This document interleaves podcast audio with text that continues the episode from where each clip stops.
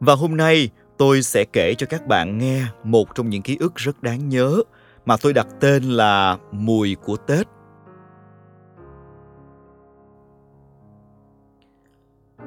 Hồi tôi 24 tuổi, từ rằm tháng chạp năm đó, tôi cứ bần thần và đắn đo cả tuần.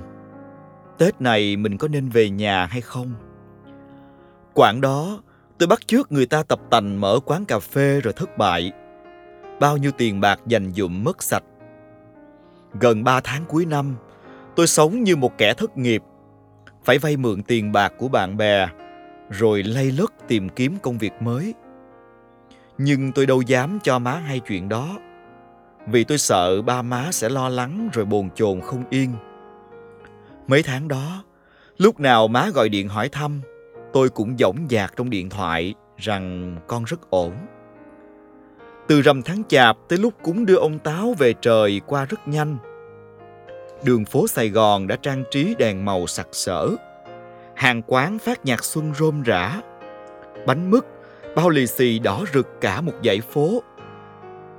Nhiều góc đường và công viên, người ta chen chúc nhau lựa những chậu mai đẹp nhất đem về chân. Tôi cố gắng chạy về phòng trọ thật nhanh, bỏ ngoài tai và mắt hết thảy những hiện diện của Tết đang bủa vây mình. Chỉ khi về đến đầu hẻm, thấy người ta treo biển đánh bóng lưu đồng, tôi mới không cầm lòng được, lấy tay quệt hai hàng nước mắt đã chảy từ bao giờ. Tại vì những ngày này dưới quê, ba tôi cũng lôi mấy chiếc lư đồng ra cọ rửa, đánh bóng rồi bày trí bàn thờ tươm tất. Nội tôi sẽ lau chùi cẩn thận từng chiếc ảnh thờ của ông nội và các cô. Chừng đâu 20 Tết là nội đã lật đật đi chợ sắm sẵn với tiền vàng mã để dành giao thừa cúng đốt cho ông bà.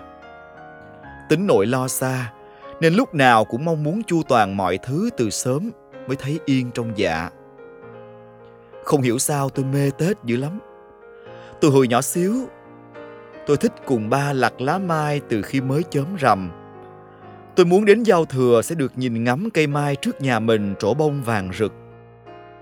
Tôi thích cùng má mang rèm cửa đi giặt giũ sạch sẽ, rồi lôi hết chén bát trong nhà ra, rửa ráy kỹ lưỡng, chuẩn bị cho mấy ngày Tết đón khách tới nhà.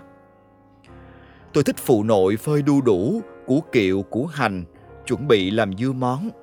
Rồi nhìn nội nấu một nồi khổ qua dồn thịt, một nồi thịt kho hột vịt to tướng đủ ăn cả mấy mùng. Tôi không thấy phiền hà khi bị sai vặt trong những chuyện đó.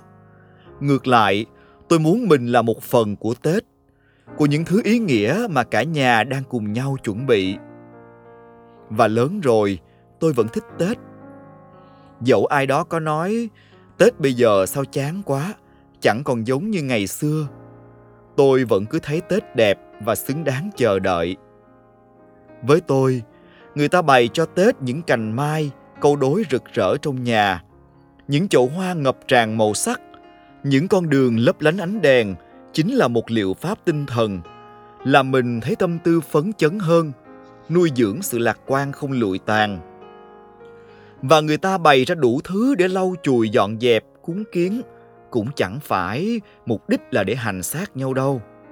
Chỉ là để kiếm cái cớ cho tề tựu, để gắn kết các thành viên trong gia đình. Những người đi làm ăn xa đến cuối năm mới có dịp họp mặt, để nhắc nhớ nhau từng góc nhà mình đang trang hoàng, chứa đựng cả một trời ký ức.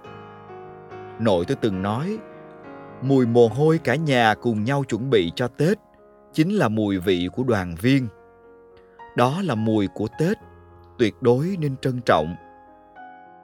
Tôi thích nhất cái khoảnh khắc đón giao thừa cùng gia đình. Cả nhà kính cẩn đứng thắp hương khấn vái tổ tiên, mong cầu những điều tốt lành cho năm mới. Tối đó, má tôi sẽ nấu một nồi cháo gà thật ngon. Cả nhà vui vẻ ăn uống bên nhau như một lời nguyện cầu. Lúc nào gia đình cũng luôn sum vầy, đông đủ. Có chuyện gì cũng sẽ cùng vượt qua. Má tôi dặn, đi đâu làm gì cũng nhớ, Tết là phải quay về đoàn tụ cùng gia đình, ăn với nhau bữa cơm. Vậy mà lúc này, tôi ngồi hoài trong căn gác trọ suy tư đủ thứ. Còn ba ngày nữa là tới Tết, mà tôi vẫn chưa về. Ba tôi gọi điện hỏi thăm chừng. Tôi nói Tết này công ty tăng ca nên việc nhiều, chưa biết khi nào xong. Sợ năm nay mình bị phân công làm xuyên Tết. Ba tôi nghe vậy trầm ngâm giây lát rồi trấn an tôi. Ừ thôi, công việc Sài Gòn giờ khó kiếm. Nếu người ta cần mình thì thôi ráng làm việc rồi giữ gìn sức khỏe. Qua Tết xin nghỉ bù được thì về ăn Tết sau. Ba trước giờ vẫn vậy, lý trí và ít lời hơn má. Nhưng nghe giọng tôi biết ba buồn. Bởi 23 mùa Tết vừa qua, lúc nào gia đình tôi cũng đón giao thừa cùng nhau. Năm nay tự dưng lại khuyết. Có một nỗi sợ luôn trực trào trong tôi. Tôi sợ mình về nhà đón Tết khi hành trang chẳng có gì. Mấy năm trước, tôi còn mua về cho má được dăm gói bánh mứt vẫn còn để dành được một khoản nhỏ để mừng tuổi ba má, lì xì em trai và đám cháu trong nhà. Còn năm nay, tôi như một kẻ trắng tay. Mấy người hàng xóm sẽ chăm chăm ngồi kế tôi để hỏi, sao, nay làm lương tháng được mấy chục triệu. Tết này về có sắm cho ba má được tivi tủ lạnh gì như tụi đầu xóm cũng đi làm trên Sài Gòn về không? Chừng nào cất nhà ở trên đó? Rồi đám cháu sẽ xúm xít quanh tôi, chờ nhận phong bao lì xì từ người thành phố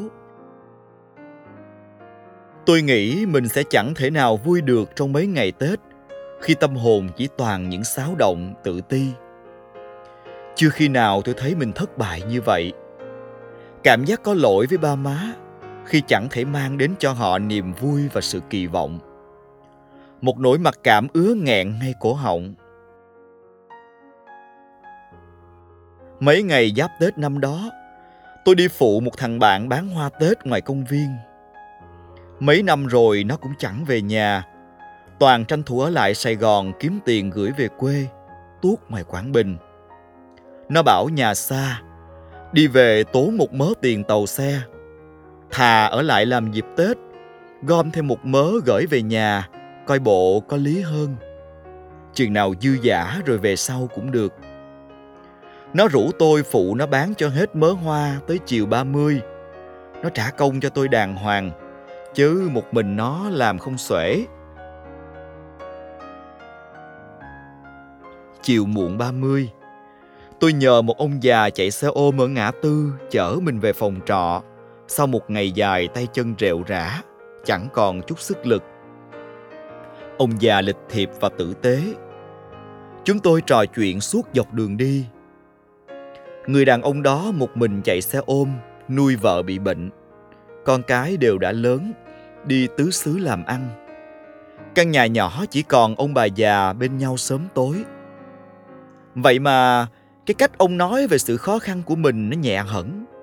Như thể đang kể cho người phía sau nghe một câu chuyện đời thú vị lắm, chứ chẳng hề nhọc nhằn gì.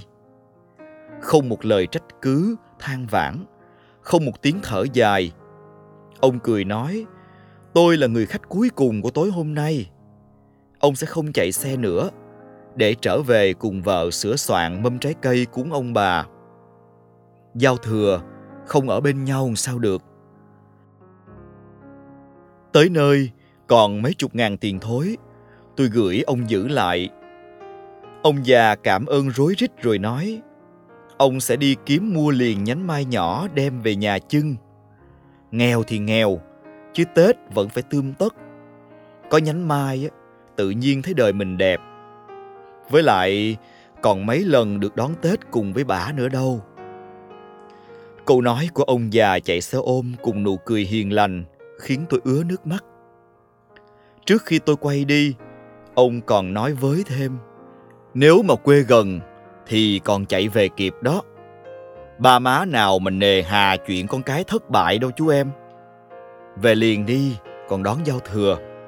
Qua Tết lên kiếm việc làm khác. Sài Gòn mà, lo gì? Câu nói của ông già làm tôi bừng tỉnh. Lúc đó đã gần 8 giờ đêm. Tôi chạy lên phòng trọ thiệt lẹ, gom vội vài bộ quần áo, rồi dắt chiếc xe máy ra khỏi cửa trong sự ngơ ngác của chủ nhà con về quê đón Tết đây, chúc cả nhà năm mới vui vẻ. Tôi chỉ kịp nói vậy, rồi chạy vội ra đầu hẻm mua thêm hộp bánh. Sau đó, phóng xe máy hơn trăm cây số về nhà. Tôi dừng chân trước cổng lúc 11 giờ rưỡi đêm. Lúc đó, má tôi đang lui cui sắp xếp mâm bánh trái trước sân chờ cúng ông bà. Tôi và má đứng đó nhìn nhau thật lâu. Chẳng ai nói câu nào mà nước mắt cứ tuôn chẳng cách nào kìm lại được. Nội và ba từ trong nhà chạy ra. Sau khi nghe tiếng thằng út la làng, anh hai về. Đêm đó, cả nhà tôi đã kịp đón giao thừa cùng nhau. Mấy năm sau này, đã qua rồi những tháng ngày gian khó. Nhưng dù công việc có bộn bề cách mấy, tôi cũng không bao giờ cho phép mình suy nghĩ sẽ không về quê ăn Tết. Bởi tôi biết ở đó luôn có những người yêu thương tôi nhất chờ đợi. Tôi tin rằng những muộn phiền thật sự được cuốn đi hết trước thời khắc giao thừa. Tết là cái cớ để chúng ta bỏ lại những bi ai vào năm cũ, có một cột mốc mới để tiếp tục hy vọng và chờ đợi, miễn là mình còn có gia đình để tựa vào. Như mùa Tết năm đó, ba má tôi chưa một lần thắc mắc về chuyện công việc, về lý do của chuyến trở về bất ngờ. Chỉ cần tôi trở về là được, mọi thứ khác đều không quan trọng. Mùng 6 Tết, tôi xếp đồ trở lên Sài Gòn. Nội lại kéo tôi vô một góc phòng, lôi ra cuộn tiền cất kỹ trong túi, một hai giấm dúi vào tay tôi. Má gói ghém cho tôi cả một giỏ đồ ăn khổng lồ rồi cột kỹ sau lưng xe. Trước khi đi, má nhét vô túi tôi mấy triệu đồng. Dặn túi lên Sài Gòn có mà xài. Lúc nào khó khăn thì gọi về cho má. Nhà mình còn đây, không có ai bỏ con một mình đâu mà tuổi thân nghe không? Lên tới nơi, nhớ điện về cho ba má. Đó là những dư vị rất đáng nhớ của Tết mà tôi đã kể với các bạn trong podcast ngày hôm nay. Hy vọng rằng các bạn sẽ tiếp tục đón nghe và ủng hộ cho những tập podcast tiếp theo của tôi. Xin chào và hẹn gặp lại.